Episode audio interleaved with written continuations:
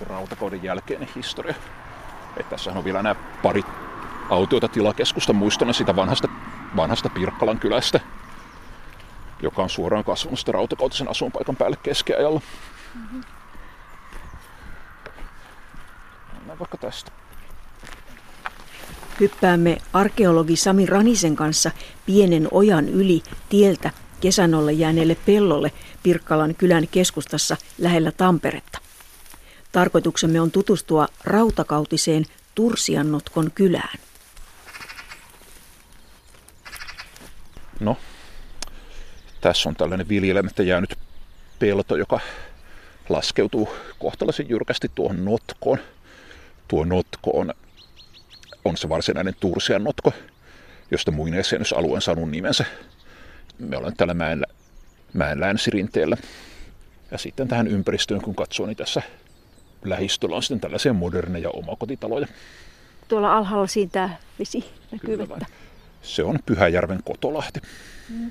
No, e, tämä Pirkkalan kylän keskusta on, on hyvin vanhaa asuinaluetta. Minkälaisia kerroksia tässä löytyy tämän modernin kerroksen alla? No, tänne mäen laajalla ja rinteellä on aikoina sijainnut tämä Pirkkalan kylä, joka on siis se kylä, josta Pirkkalan pitää sitä kautta koko nykyinen Pirkanmaan maakunta on saanut nimensä. Se on ollut hyvin iso kylä 1500-luvulla, siellä on ollut parikymmentä, parikymmentä maatilaa. Tämä ryhmäkin on sitten 1800-luvun jälkipuolella 1900-luvun alussa hajonnut maatilat on siirretty lähiympäristöön. Ja sen jälkeen tämä vanha kylän paikka suurimmaksi osaksi raivattiin pelloksi. Parin maatilan rakennukset jäi vanhoille, vanhoille pihapiireille ja on siinä vieläkin. No, tämä 1900-luvun keski- ja jälkivaiheella tapahtunut maanviljely on johtanut tietenkin siihen, että tämän kylämään rinteellä nämä maan pintakerrokset on sekoittuneet. Se tarkoittaa, että se varhaisen uuden ajan kylä joka tietenkin sijaitsee keskiaikaisen kylän päällä, niin nämä kaksi on suurelta sen sekoittuneet. Mutta sitten keskiaikaisen kerroksen alapuolella sijaitsee se rautakautinen asuinpaikka. Se noin vuosin 800-1200 ajoittuva asuinpaikka, josta tämä myöhempi kylä on kasvanut. Ja tämä rautakautinen asuinpaikka sijaitsee niin syvällä, että sinne nämä modernit aurat ei ole enää juurikaan yltäneet, vaan se rautakautinen kerros rakennuksen jäännöksinä on säilynyt valtasalta on oikein hyvässä kunnossa. No kuinka syvälle pitää kaivaa, että pääsee siihen tuhat vuotta vanhaan kerrokseen? 40 senttimetriä, kun poistaa tätä kyntökerrosta, niin sitten aletaan olla siellä rautakaudessa. No, arkeologi Sami Raninen, nytkö seisotaan tämän muinaisen asuinpaikan reunalla, niin osaatko yhtään kuvitella sitä, että minkälaista täällä olisi ollut, sanotaan nyt, tuhat vuotta sitten? onhan se sikäli helppoa kuvitella, että maaston muodot on silloin olleet samat kuin nykyisinkin. Tuolla kun näkyy tuo Kotolahti, Pyhäjärven liittyvä lahti, niin sen, se on ollut silloin jonkin verran laajempi. Vesi on silloin tuhat vuotta sitten ollut pari metriä ylempänä. Tuon ihan Tursianotkon alaosan, kun Tursianotkossa on edelleen tuollainen oja, joka virtaa tuonne Lahteen, niin sinne Notkon alaosan on muodostunut sellainen pieni sisälahden poukama, joka on saattanut sopia esiksi veneiden, veneiden pitoon oikein hyvin. Sitten tässä ympäristössä tämän kylämään rinteillä ja lailla on sijannut pihapiirejä, joissa on ollut rakennuksia, ehkä pari-kolme rakennusta tai vähän enemmänkin pihapiiriä kohti. Pihapiirit on varmaan olleet myös aidattuja ja näiden talojen ympärillä on sitten ollut viljapeltoja ja niittyjä. Ja sitten karjaa laidutetaan ympäristössä. No kuinka monta taloa sitä me ei vielä tarkalleen tiedetä, koska tämä muinaisjännösalue on tutkittu vasta osittain, mutta mun sellainen arvaus voisi olla, että tässä olisi jäänyt ehkä kolmesta kuuteen sellaista rautakautista maatilaa. Kyllä varmaankin pienestä kylästä voi puhua. No sitten tässä meidän toisella puolella niin kuin kuuluu, niin kulkee tie. Siis autoja siitä kulkee nykyisin koko ajan. Onko siinä silloinkin tuhat vuotta sitten ollut tie? Hyvin mahdollisesti on. Vanhin tätä paikkaa esittävä karttahan on 1760-luvulta tässä kartassahan on sitten jo kuvattu tämä aivan sama tielin, joka on kulkenut silloin kylän halki. Eikä se mitenkään mahdottomalta tunnu, että jo sen rautakautisen kylän läpi olisi kulkenut jonkinlainen yksinkertainen ratsu tai kienttupolku, joka olisi sitten niin kuin suora edeltäjä tälle myöhemmissä kartoissa kuvatulle tielinjalle. Tursianotkossa on siis asuttu pyörein luvuin tuhat vuotta sitten, vuosina 800-1200. Tuo aika osuu rautakauden loppupuolelle ja tutkijat kutsuvat sitä viikinkiajaksi. Arkeologille Tursianotko on suorastaan unelmakohde. Suomen maaperä on useimmissa paikoissa hyvin hapanta, mikä tarkoittaa sitä, että kaikki eloperäinen materiaali, siis vaikkapa luut, sarvi ja puu, häviävät olemattomiin tuhannessa vuodessa. Tursiannotkossa tilanne on toinen. Kylä on perustettu savimaalle ja savessa eloperäinen materiaali säilyy pitempään. Tursiannotkolaisten arkinen elämä avautuu arkeologille kuin tarjottimella. No niin, miten tursianotkolaiset asuivat? No, juuri tästä kohdasta me ollaan löydetty yksi näistä rautakautisista rakennuksen perustuksista. Eli tässä kohtaa me löydettiin silloin 2012 ja myöhemmin 2016 jatkettiin tutkimuksen, niin löytyi puujäännöksiä, jotka radiohiljautuksi vie selkeästi viikinkiajalle noin tuhannen vuoden taakse. Puujäännökset oli sen verran epämääräisiä, että tämän rakennuksen teknistä yksityiskohdista ei pystytä ihan hirveän paljon sanomaan, mutta kyseessä todennäköisesti oli hirsirakennus. Sen laajuus todennäköisesti oli noin 4 kertaa 6 metriä, eli sellainen noin 24 pieni mökki. Tässä hirsimökissä ei ilmeisesti ollut myöskään mitään niin kunnollista kivijalkaa, vaan se on rakennettu aika suoraan savimaan päälle. Ei myöskään lattiarakenteita, että siinä ilmeisesti oli ihan maalattia. Mitä sä sanoit että rakennuksen koosta? Se on aika pieni. 4 kertaa 6 metriä, eli 24 neliömetriä kuulostaa aika vähältä, mutta sen ajan ihmiset oli tottuneet oleskelemaan aika ahtaasti. Kertoo tietenkin myös siitä, että kun aikaisemmin pronssikaudella ja aikaisemmin myös rautakauden kuluessa oli näitä isompia rakennuksia, joissa karjasuoita as, ihmisten asuintilat on sijainneet saman katon alla, niin sitten tällaisessa reilun 24 hirsimökissä, niin ihmisillä on täytynyt olla erikseen varastorakennuksia esimerkiksi viljan tai heinän säilyttämistä varten. Ja myös erillisiä karjasuojarakennuksia naudoille, hevosille, lampaille, vuohille. Mm, mökissä on asunut vain ihmiset. Kyllä vain. Kokonainen perhe, kun on mahdottautunut talvisin sinne vähän päälle 24, niin kyllä se varmaan aika ahtaalta on tuntunut. Kesäkaudella ihmiset on varmaankin oleskelleet hyvin paljon ulkosalla, että se ahtaus ja tiiviys on ollut sitten ennen kaikkea se talvinen juttu. Vaatimattomasta hirsimökistä on kuitenkin löytynyt uusi mullistava rautakautinen keksintö. Mielenkiintoinen juttu tässä rakennuksessa on sitten se, että sen yhteydestä löydettiin tällainen ilmeinen kivisen lämmityslaitteen perustus, jonka mä olen itse tulkinut kiukaan pohjaksi. Kiuassa on sinänsä tällainen lämmitystapa, joka on syntynyt Itä-Euroopan alueella ja joka on levinnyt tänne Pohjois-Eurooppaan jo viikinkien kuluessa viikinkien kontaktien myötä – että Virosta on löydetty viikinkiaikaisia kiukaita ja kaiken järjen mukaan kiukaat on tulleet tänne Suomeenkin on viikinkeillä. Sitten kun me silloin 2012 näissä Tursanetkon kaivoksissa löydettiin se kiukaan perustus, mä ehdin tietenkin ajatella, että tässä nyt on sitten se viikinkiaikainen kiuas löytö Suomenkin puolelta. Vuonna 2016 tuli kuitenkin sellainen pienoinen yllätys, että kun me jatkettiin tämän kiukan jäännöksen tutkimista, niin hieman yllättäen sen kiukan kivien seasta löytyi myös tiilenpaloja. Ja tiilenpalathan eivät voi mitenkään olla viikinkiaikaisia, että nyt sitten niin kuin mietin, että oliko tämä kiuas sittenkin myöhäisempi rakenne, joka ihan sattumalta oltiin sijoitettu niin viikinkiaikaisen talon, talon nurkkaan vai voisiko jokin myöhempi maankäyttö tällä alueella niin olla liikutellut niitä kiukaan perustukseen liittyviä kiviä, että niiden lomaan olisi päätynyt jonkin verran tiiltä. Hmm. Mutta jos se olisi kiuas, niin olisiko se siis Suomen vanhin tällainen kiuastyyppinen lämmitysratkaisu? Kyllä, kyllä se olisi. Että eihän se tosiaan mikään yllätys ole, että Suomessa viikinkialla olisi ollut kiukoita käytössä, mutta joskus sen ensimmäisen kiukan pitäisi vaan löytyä. Ja me, me tursaa nyt, kun se nyt mahdollista olla löydetty mutta kuten sanoin, niin pientä epävarmuutta siihen ajoitukseen jää. Hmm. No se kiuashan on niin kuin varava Eh, lämmitystapa, siis merkittävä uudistus verrattuna siihen, siihen että pidetään vain nuotiota keskellä, keskellä asuinrakennusta. Kyllä, kyllä, että kiukaan kivet tosiaan varaa sitä lämpöä, että siinä mielessä on ollut lämpöteknisenä parannuksena ihan huomattavan suuri. Samalla kiukaan käyttöön tulo on vaikuttanut muutenkin siihen niin kuin asurakennusten tilan käyttöön niissä oleskeluun, että se alkuperäisempi tapa, että on sellainen liesikiveys, eli käytännössä melkeinpä voisi tosiaan sanoa nuotio keskellä lattia, niin se ei ole kovin tehokasta lämmittämistä, mutta liesikiveys valaisee liesikiveyksen yhteydessä helppo laittaa ruokaa, siihen voi ripustaa kattilan päälle roikkumaan ja niin edelleen. Kiuassa ei oikein suojelu ruoanlaittoon, eikä se myöskään tuota valoa, joten sitten niin kuin esimerkiksi ruoanlaitto jouduttiin siirtämään tällaista kiukallista rakennuksesta pihapiirissä sijaitsevan keittokotaan, jossa saattoi olla tällainen perinteisempi liesikiveys käytössä. Ja sitten rautakoinen kuluessa ehkä myös jonkinlaisia ulkouunejakin on jo alettu rakentaa leivänpaistoa varten. Mm. Ja sitten niin rakennuksen valaisemiseen talvihämärissä piti kehittää uusia keinoja, kuten esimerkiksi päreitä. Tai jo... löytänyt jotain siihen liittyvää? Kyllä, tämän viikinkiaikaisen rakennuksen yhteydestä löydettiinkin tällainen pärepihti, eli siis rautainen esine, joka on ollut työnnettynä seinähirsen väliin.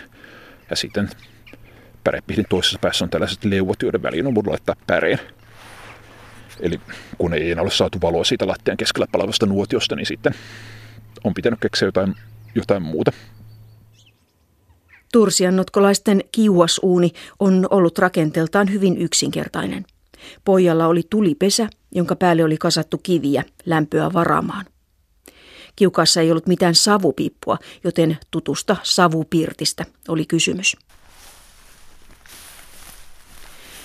Juuri rautakauden aikana maatalous vakiintui ihmisten pääelinkeinoksi ainakin eteläisessä Suomessa, suurin piirtein Tampere-Mikkeli-linjan eteläpuolella. Pohjoisempana asui ihmisiä, joiden elanto tuli vanhaan tapaan enimmäkseen metsästyksestä ja kalastuksesta. Tursiannotkolaiset olivat nimenomaan maanviljelijöitä. No, tässä meidän ympärillähän nyt leviää tämä tällainen niin kuin kesänolla oleva pelto. Niin sä sanoit, että myös tursianotkolaisilla oli siis jo viljapeltoja. Niin mitä he siellä viljelivät? No vastaus tähän kysymykseen löytyy maanäytteestä, mitä me ollaan otettu näillä kaivoksilla runsaasti. Kasvijäänetutkija on analysoinut ne maanäytteet. maanäytteet. Hän on löytänyt niistä runsaasti ohran jyviä.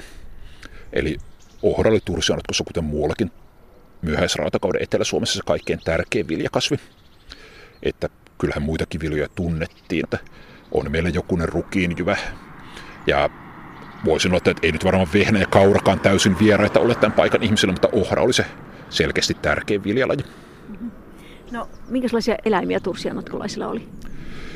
No, periaatteessa samat eläimet kuin myöhemmässäkin maataloudessa, eli sika, nauta, hevonen, lammas, vuohi, kana ja sitten toki myös koira kotieläimenä. Luulisin, että kissakin oli, joskin kissasta ei meillä ole vielä ihan varmoja todisteita. No, no minkälaisia ne eläimet ovat olleet? Onko ne olleet samanlaisia kuin nykyiset kotieläimet? Kyllähän silloin tuhat vuotta sitten olleet hieman erinäköisiä. Ensinnäkin jonkin verran pienempiä kuin nykyiset pitkälle jalostetut eläimet ja sitten niillä on ollut sellaisia ominaisuuksia, jotka meille tutulta kotieläimiltä puuttuu. Esimerkiksi sika oli tuhat vuotta sitten pitkäjalkainen, suhteellisen hoikka karvan peittämä eläin. Lampaat oli sarvekkaita, lampailla saa olla neljäkin sarvea. Ja esimerkiksi tuonajan naudoista tiedetään nykyisen tällaisten muinaisten lehmänluiden DNA-analyysien perusteella, että ne ovat aika värikkäitä ja kirjavia. Siis ovat olleet eri värisiä ja siinä suhteessa vähän erinäköisiä kuin nämä meille nykyisin tutut alkuperäiset karjarodut, kyytöt ja muut.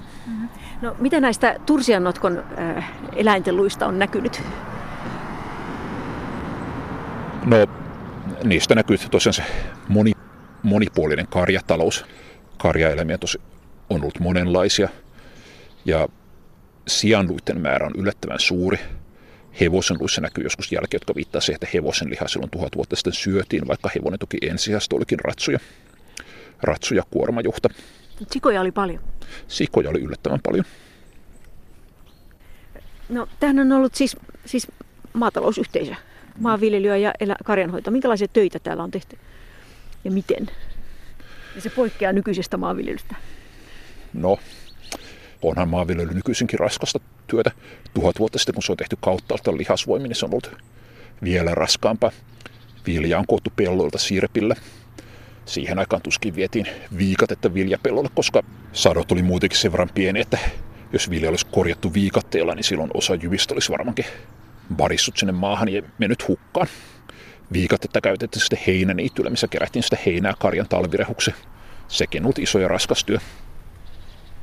Tursiannotkolaisten maanviljelys alkaa yhtäkkiä kuulostaa omituisen tutulta. Periaatteessa taitaa olla niin, että maatilan peruskuviot eivät seuraavan 900 vuoden aikana paljon muuttuneet. Tursiannotkolaiset olisivat hyvin ymmärtäneet 1900-luvun alun maanviljelystä, ja kun sekin tiedetään, että heidän puhumansa kieli oli jo hyvin lähellä nykyistä suomen kieltä, Eri aikakausien isännät ja emännät olisivat hyvin voineet vaihtaa mielipiteitä säästä tai satonäkymistä.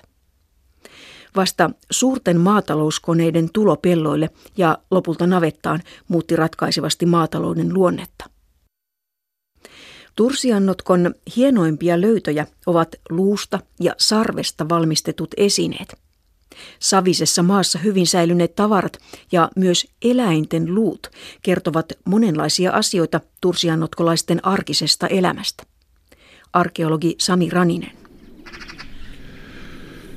No, meillä on erilaisia esineitä tai esineiden katkelmia tai keskinäiseksi jääneitä tielmiä tosiaan hyvin paljon, mutta ihan hienommasta päästä on tällaiset luusta tai sarvesta työstetyt lusikat. Meillä on niin täällä nyt kolme sellaista ehjää tai täysin ehjää tuhannen vuoden takasta lusikkaa, jotka on kaikki varsin taitavasti tehtyjä. Sellaisia hyvin hienosti työstettyjä ja kauniisti koristeltuja. Niiden ohella erilaisia lusikoiden katkelmia on aika paljon. No onko tällaiset ehjät lusikat siis harvinaisia? Kyllä ne on erittäin harvinaisia, että Eurasta on pari löytöä tehty jo kauan sitten 1800-luvulla, mutta sen jälkeen seuraavat löydöt onkin tullut vasta täältä Tursiannotkosta.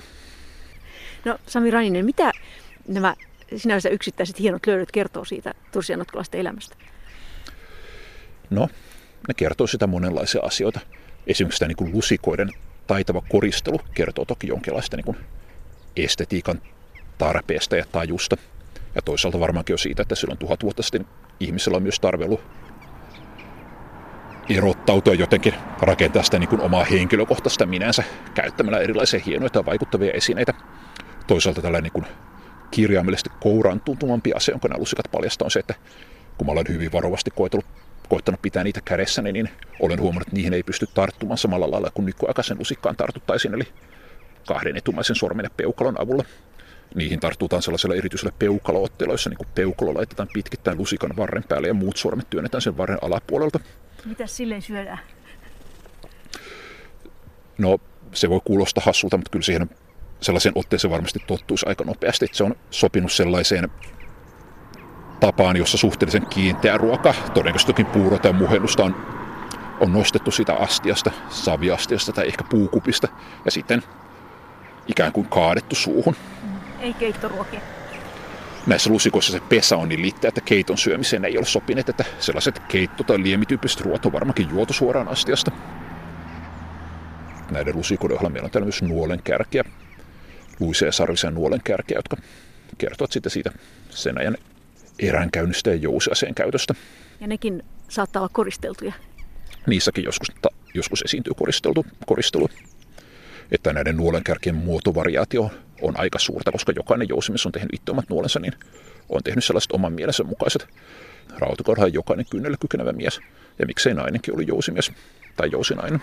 Hmm. No, äh, mitäs ne nuolenkärit kertoo? No, ne kertoo sitä metsästyksen suuresta merkityksestä sen ajan, sen ajan taloudessa, että meillähän on kahdenlaisia nuolenkärkiä. Teräviä kärkiä, jolla on, varma, jolla on epäilemättä kaadettu lihaa riistaa, suhteellisen pieniä riistaeläimiä, ehkä jonkin metsäpeuran koko, koko luokkaan saakka ja siitä alaspäin.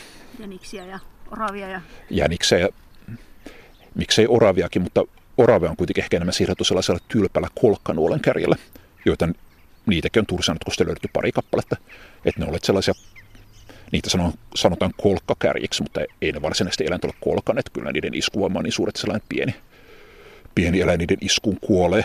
Niillä on sitä oravien tai ehkäpä näärän kaltaisia pieniä turkiseläimiä, joiden turkkeja haluttu saada ehjänä ja kokonaisena talteen niin, että turkkeen puhkea tai tahriudun veren, kuten terävää nuolenkärkeä käytettäessä olisi tapahtunut. Meillä on hyvin runsaasti esimerkiksi kalanluita löytynyt tästä rautakautisesta kerroksesta. Erilaisia hauki, ahven, kuha, särkikaloja. Mielenkiintoinen yksityiskohta on, että vaelluskalojen luita aineistosta ei ole vielä tunnistettu.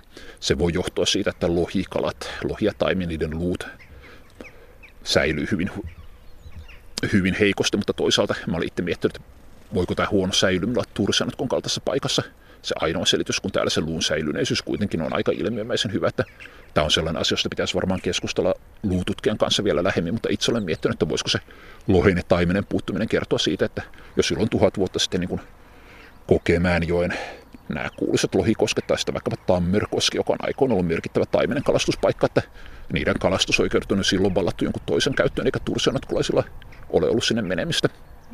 Että luulöydöstä tai luulöitöön puuttumistakin voidaan tehdä.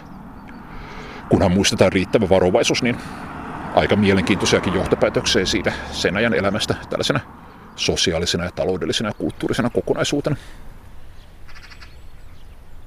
Rautakaudeksi kutsuttu aika jatkui lähes pari tuhatta vuotta ajanlaskun alun molemmin puolin. Sen katsotaan alkaneen 500 vuotta ennen ja jatkuneen noin vuoteen 1200 jälkeen ajanlaskun alun. Tuo pitkä vaihe on saanut nimensä uudesta metallista, raudasta. Suomessa rautaa on valmistettu järvien pohjasta nostetusta järvimalmista. Todennäköisesti Tursianotkossakin on ollut seppä, joka on takonut nauloja ja muita yksinkertaisia rautaesineitä tästä kotimaisesta materiaalista. Raudan valmistus on kuitenkin ollut hyvin työlästä, ja siitä on voitu luopuakin, jos valmista rautaa ja terästä on saanut edullisesti muualta. Esimerkiksi nykyisen Ruotsin alueella Taalainmaalla raudan valmistus kehittyi jo varhain lähes teollisiin mittoihin. Ehkä Tursianotkonkin tulivat veitset, sirpit, vasarat, kirveenterät ja miekat ulkomailta kansainvälisiä kauppareittejä myöten. Muutakin kauppaa tursianotkolaiset tekivät, kertoo arkeologi Sami Raninen.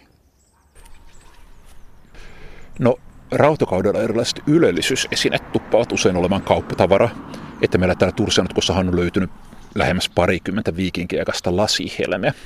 Ne on hyvin kauniita ja värikkäitä lasimassasta tehtyjä helmiä, jotka on sitten kulkeutuneet tänne Tursianotkon kaupparittien välityksellä eri puolilta, eri puolilta maailmaa. Osa niistä on peräisin lähi tai Keski-Asian suunnalta, osa mahdollisesti Bysantista päin tai sitten nykyisen Venäjän alueelta, missä tällainen bysanttilaismallinen lasin valmistusperinne on viikinkeellä oli alkanut, alkanut syntyä. Minkä värisiä helmiä? Kuvaili vähän. Osa niistä on yksivärisiä, osassa on sitten niin useita eri värejä. Värit on hyvin kirkkaita ja kauniita, vihreätä, keltaista, sinistä, valkoista, violettiakin on. Ne on tosiaan varmistettu lasimassasta yleensä siten, että sellaista sulaa lasimassa varasta on kierretty metallipuikon puikon ympärille.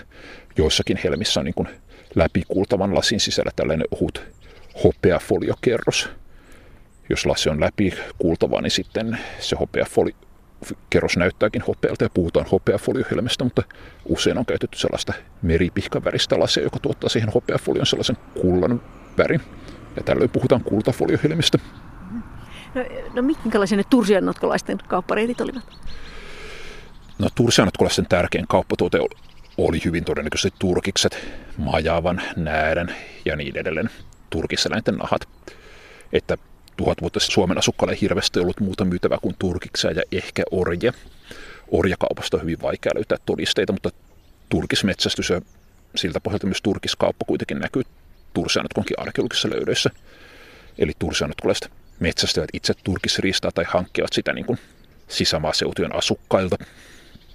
Ja sitten näitä heidän pyytämien turkiksiaan kuljetettiin rannikolla tai saaristossa sijaitseville kauppapaikoille, jossa ne sitten myytiin eteenpäin viikinkikauppiaille ja muille Itämertä purjehtiville kauppiaille, jotka sitten vastasivat niiden jatkokuljetuksesta kohti ja. näitä lopullisia markkina-alueita. Ja sieltä sitten ostettiin niitä helmiä niiltä viikinkikauppiailta? Esimerkiksi helmiä, mutta toki monennäköistä muutakin. Laadukkaimmat aseet. No kyllähän Suomen alueella viikinkeillä on taitavia seppiä omastakin takaa, mutta varmasti laadukkaat aseet on ollut usein tuontitavaraa. Lisäksi hankittiin sellaisia raaka-aineita, mitä omat käsityöläiset tarvitsivat, joita ei kyetty itse valmistamaan, kuten erilaisia kuparisioksia, joita tarvittiin paljon korujen valmistuksen, myös erilaisten kankaiden tuonnista viikinkäillä on jonkin verran viitteitä, että täällä Tursianotkossa ei ole kangasjäännöksiä, mutta parin muun kohteen perusteella tiedetään, että jopa silkkikankaat ei jäänyt viikinkään Suomessa täysin tuntemattomiksi. Tursiannotkolaisten hankkimat turkikset kulkivat siis viikinkien idän tietä Itä-Euroopan jokia pitkin islamilaiseen maailmaan, Lähi-Itään ja Keski-Aasiaan asti. Tiedä vaikka joku tursiannotkolainenkin nuori mies olisi lähtenyt viikinkikauppiaiden mukana kaukaisiin maihin. Sä mainitsit tuossa orjat. Oliko tursiannotkolaisilla tosiaankin orjia? No varmuudella ei voi sanoa, mutta kyllä mun veikkaukseni oli, että todennäköisesti heillä, heillä orjia oli. Että orjuudesta tuoneen Suomessa on hyvin vähän konkreettista tietoa. Se tiedetään, että suomen kielessä oli, oli sana orja tuolloin jo olemassa. On myös olemassa jonkin verran orja-aiheesta paikan nimistöä. Täältä Pirkkalastakin tunnetaan Orjanmäen luhta-niminen niitty, joka on mainittu 1700-luvulla. Eli kun kerran orjasana kielessä on ollut, niin kaikille sillä jonkinlainen tarkoituskin sitten on siinä senään yhteiskunnassa ollut. Tuhat vuotta sitten tuskin kuitenkaan oli kyse varsinaista orjataloudesta siinä mielessä, että orjatyövoiman taloudellinen arvo olisi ollut kovinkaan suuri. Että orjat on saattanut olla enemmän sellaisia, no heillä on ehkä voitu teettää joitakin kaikkein likaisimpia tai ikävimpiä töitä. Tai sitten he ovat voineet olla sellaisia eläviä statussymboleita. Mm. No, minkälainen se muuten se yhteiskuntajärjestys tai yhteiskuntamalli Tursianotkossa on voinut olla? Yhteiskuntaluokat? No, kyllä sitä talonpoikaisyhteiskunnaksi voidaan nimittää. Yhteiskunnassa on varmasti ollut varallisuuseroja. Jotkut maatilat olleet vauraampia kuin toiset. Joillakin maatiloilla on ollut isompi talonväki kuin toisilla, mikä on sitten tarkoittanut sen, että he ovat voineet irrottaa enemmän väkeä esimerkiksi eränkäyntiin, metsästykseen tai kaupparetkille. Jokin seudun varakkain isäntämies on saattanut olla myös sellainen auktoriteetti ja johtajahahmo. Eli sosiaalisia eroja ja taloudellisia eroja kyllä oli olemassa, mutta toisaalta niiden merkitystä ei mun mielestä kannattaisi korostaa liikaa. Että tämä täkäläinen talonpoikaisyhteisö, niin siinä ei varsinaisia aristokraatteja tai hallitsijoita ollut. Eli joku talonpoika saattoi olla naapureitaan arvostetumpi, mutta ne sosiaaliset erot tuskin kuitenkaan oli niin suuret, että se paikallisten johtajien tai rikkaiden isäntien muodostama elitti olisi kyennyt suorasti hallitsemaan niitä yhteisöjen että kyllä se sen ajan yhteiselämästä on ollut, ollut enemmän neuvottelemista ja sellaista suostuttelemista ja konsensuksen hakemista kuin mikään sellainen kuvi, että joku pieni aristokraattinen eliitti olisi vain käskyttänyt ja kaikkien muiden olisi ollut, olisi ollut pakko totella. Rautakautisen asuinpaikan läheisyyteen kuuluisi ilman muuta hautausmaa. Tursianotkosta hautausmaata ei ole vielä löytynyt ja etsinnät jatkuvat kaivausten muodossa ensi kesänä. Pitkin rautakautta jatkui jo pronssikaudella alkanut perinne polttaa vainajat ja haudata luut erilaisten kivilatomusten tai röykkiöiden alle. Vainajien mukaan laitettiin usein paljonkin tavaraa, työkaluja, koruja ja aseita. Juuri näihin hautalöytöihin onkin perustunut suuri osa rautakautta koskevasta tiedostamme. Tursiannotkon aikoihin noin tuhat vuotta sitten hautaustapa muuttui – Kristinuskon vaikutuksesta ruumiit alettiin taas haudata polttamattomina, niin sanotusti ruumishautoihin. Kun vainajia ei enää poltettu, myös heidän yllään olleet vaatteet ovat saattaneet säilyä.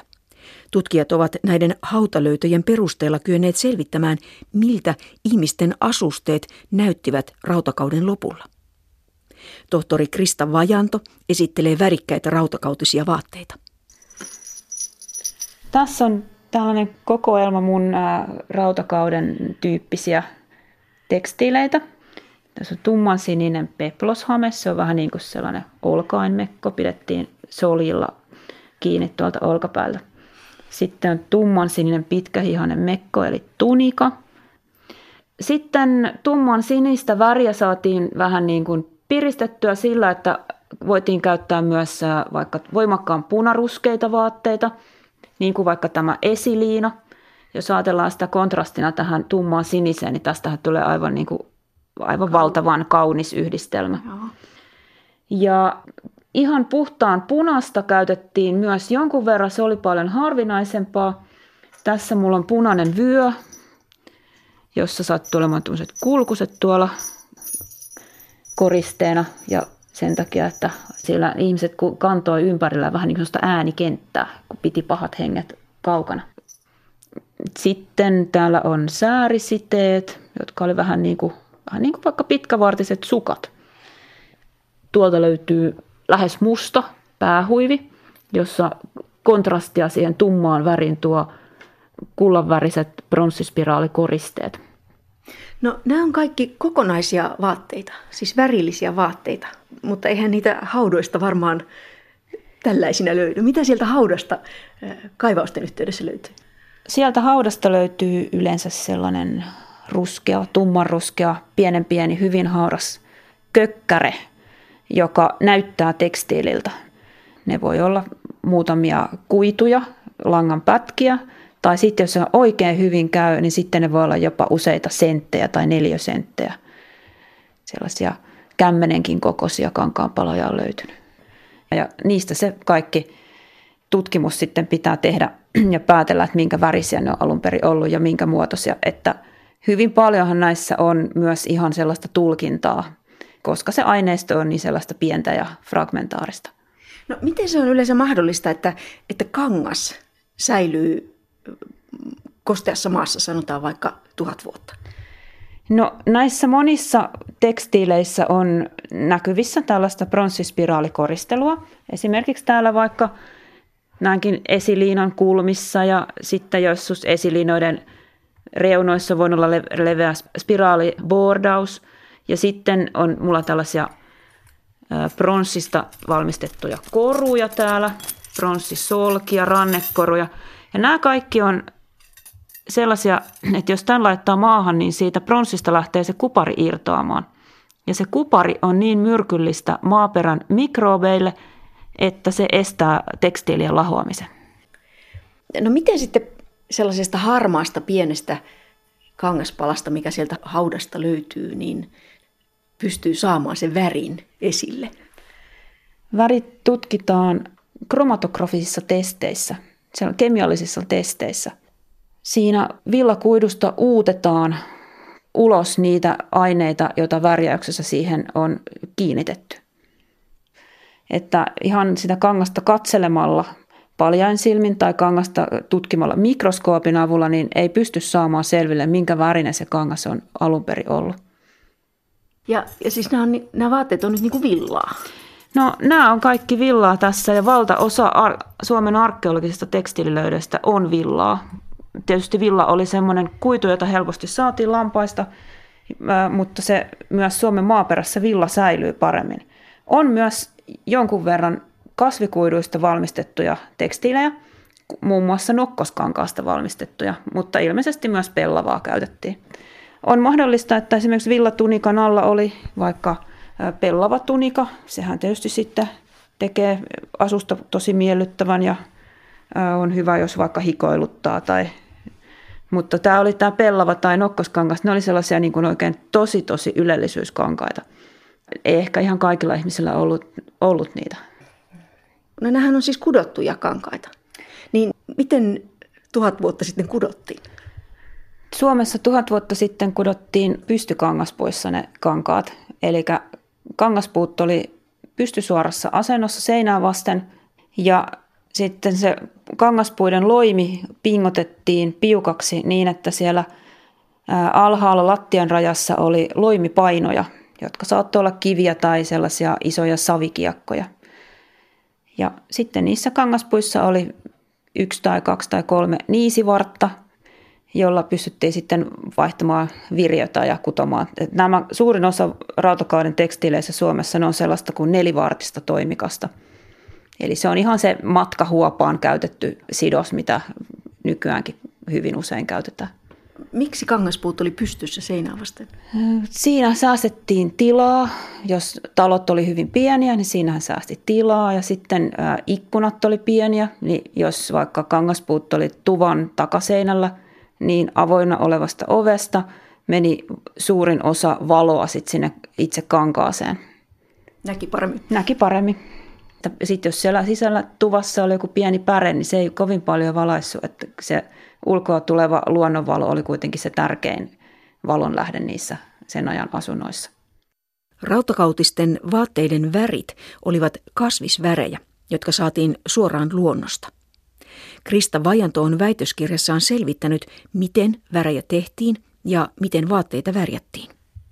No jos otetaan nyt vaikka tuommoinen niin punainen tai punaruskea väri, niin, niin mistä sitä saatiin? Mitä se emäntä siellä, siellä rautakautisessa taloudessa teki, että sai punaisen esiliinan? No, emäntä lähti metsään ja emäntä haki metsästä puiden kuoria, esimerkiksi paatsaman kuorta tai pajun kuorta tai vaikka lepän kuorta. Ja sitten emäntä otti tuhkat pesästä ja valmisti koivun tuhka lipeää, eli kaatoi siihen tuhkan sekaan kiehuvaa vettä. Ja sitten nämä tuhkat ja kuoret annettiin, niiden annettiin liota muutama kuukausi ja väriliemi oli valmis ja sinne lisättiin se kangas. Ja se muuttui siellä ihan itsekseen voimakkaan tumman punaruskeaksi. Ei tarvittu minkäänlaista keittämistä tai sellaista lämmittelyä. Eli siinä tavallaan niin kuin käytetään sitä jotenkin? Joo, sen väriliemen annettiin niin kuin itsestään lähteä käymään ja se happani siinä äh, käymisen yhteydessä ja sitten ne värihiukkaset, joita niistä puiden kuorista irtos, niin ne tunkeutui villakuituun sisälle. Ja samalla ne vahvisti villalankaa. Sillä oli sellainen hyvä sivuominaisuus tällä pajunkuori- tai, tai lepänkuorivärillä. Eli rautapadassa ei suinkaan niin kuin keitetty niitä vaatteita, niin kuin voisi kuvitella, niin kuin värjääminen nykyisin on? Ei, koska rautapataa ei rautakaudella vielä ollut. Ää, tai jos oli, ne oli hyvin pieniä ja hyvin harvinaisia. Eli niitä ei varmastikaan käytetty värjäyksessä. Et rautapadan sijasta voitiin käyttää vaikka isoja puuastioita. Ja niissä oli sitten hyvä tehdä näitä väriliemiä sillä käymismenetelmällä, eli fermentointimenetelmällä. No onko se sitten ihan itse kokeilemalla keksinyt sen, että ei, ei keitetä, vaan niin kuin käytetään? Ja kyllä vain. Mä sain suomalaisesta kansanperinteestä sellaisia vinkkejä, että esimerkiksi paatsaman kuorella tai ratvana juurella saadaan punasta. Mutta kukaan ei tiennyt, että millä keinolla.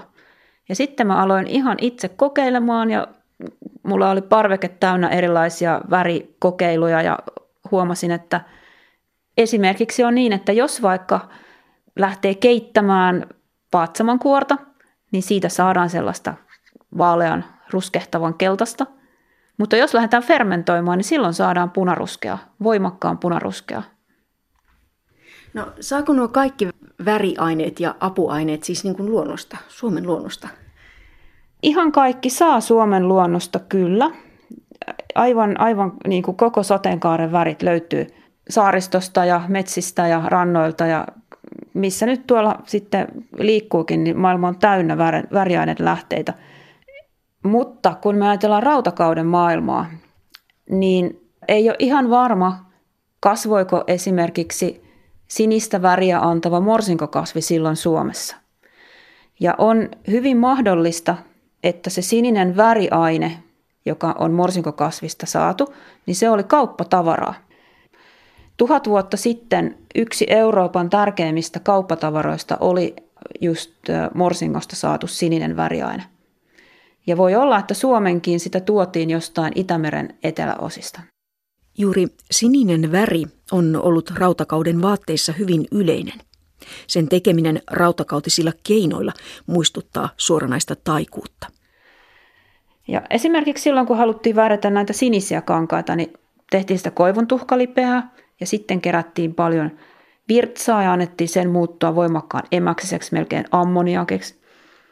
Ja sinne liemeen sitten pistettiin sinistä väriä tuottavat morsinkokasvin lehdet.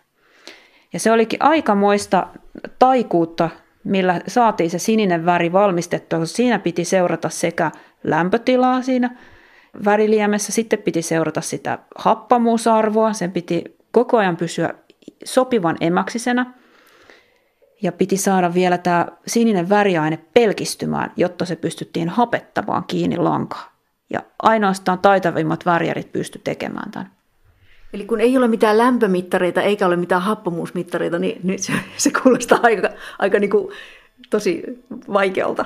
No onhan se vaikeaa. Ilmeisesti ne sitten seurasi siinä väriliemessä vaikka hajun muutoksia ja ihan sitä sormituntumaa, että jos se liemi muuttuu vaikka jollain tavalla liukkaaksi, jotkut saattoi ehkä vähän maistaakin sitä, siitä makuaisti ihan hyvin tarkka kaikille happamuusasioille – et se oli sellaista niin kuin kaikkia aisteja hyödyntävää. Ehkä siihen väriliemeen tuli vaikka pikkasen kupliakin, ja sitten saatiin taas tietoa siitä liemen kehittymisvaiheesta.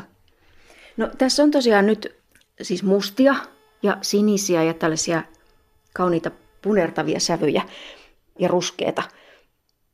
Mutta miten tästä puuttuu? Täältä puuttuu keltainen ja sitten täältä puuttuu vihreä. Ja kun me katsotaan rautakauden tekstiiliaineistoa, niin missään hautalöydössä ei ole ollut keltaisia värejä tai sellaisia kankaita, joista löytyisi vaikka keltaista ja sinistä, jotka yhdessä muodostaa vihreitä. Mistä se johtuu? Tätä ei tiedetä. Ehkä se kertoo sen ajan muodista ja kauneusihanteista. Tai ehkä keltaisella ja vihreällä värillä oli jotain sellaisia uskomuksellisia merkityksiä, että niitä vaan ei ehkä haluttu käyttää. Niin, että ne periaatteessa kuitenkin olisi niin kuin helppo saada tehtyä. Keltainen väri on yksi helpoimpia, mitä pystyy värjäämään. Ihan kaikista kasveista, mitä Suomen luonnossa on, niin saadaan keltaista väriä. Mutta jostain syystä sitä ei haluttu käyttää. Hmm. Ehkä se johtuu siitä, että nämä on hienoja vaatteita, juhlavaatteita, hautajaisvaatteita, että jos ne oli arkisia värejä ne... Tämä on ihan mahdollinen selitys, että ne keltaiset ja vihreät oli siellä arkipäivän vaatteissa ja sitten nämä siniset ja tumma punaruskeat, niin ne oli sitten niissä juhlavaatteissa. Uusi tutkimus on muuttanut käsitystä myös rautakauden mallien mukaan aikaisemmin tehtyjen muinaispukujen värityksestä. Vaikkapa Mikkelin muinaispuvun tumman siniset ja harmaat värit ovat vaihtuneet kirkkaisiin oransseihin, punaruskeisiin ja sinisiin sävyihin. Krista Vajanon tutkimus tuo uuden värin myös Kaarinan muinaispuvun viittaan. Täältä löytyy mun hienoin rautakauden tekstiili rekonstruktio. Tämä on tällainen viitta ja tässä viitassa on punaruskea loimi. Se on värjätty fermentoidulla paatsamon kuorella. Ja sitten tässä kuteena on violettilanka ja se on värjätty kuhmunapa jäkälällä ja virtsakyypissä. Tässä tulee tämmöinen todella hieno värikontrasti, punaruskea ja violetti. Ja tämä väriyhdistelmä, tämä perustuu mun väitöskirjatutkimukseen.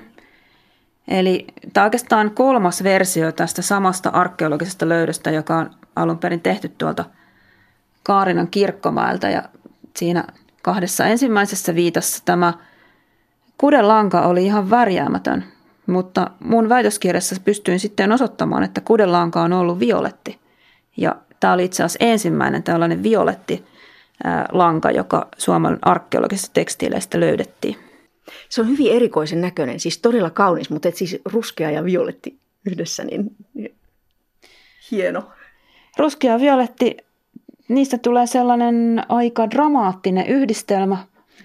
Tämä on ollut silloin rautakaudella ehkä jonkun rouvashenkilön kaikkein hienoin vaate. Tämä on ollut sellainen juhlavaate, ja se tiedetään siitä, että tämä violettiväri ei kestä kovin hyvin päivänvaloa. Eli tätä on käytetty jossain arvokkaissa iltatilaisuuksissa ehkä vaan, ehkä muutamana kertana vuodessa.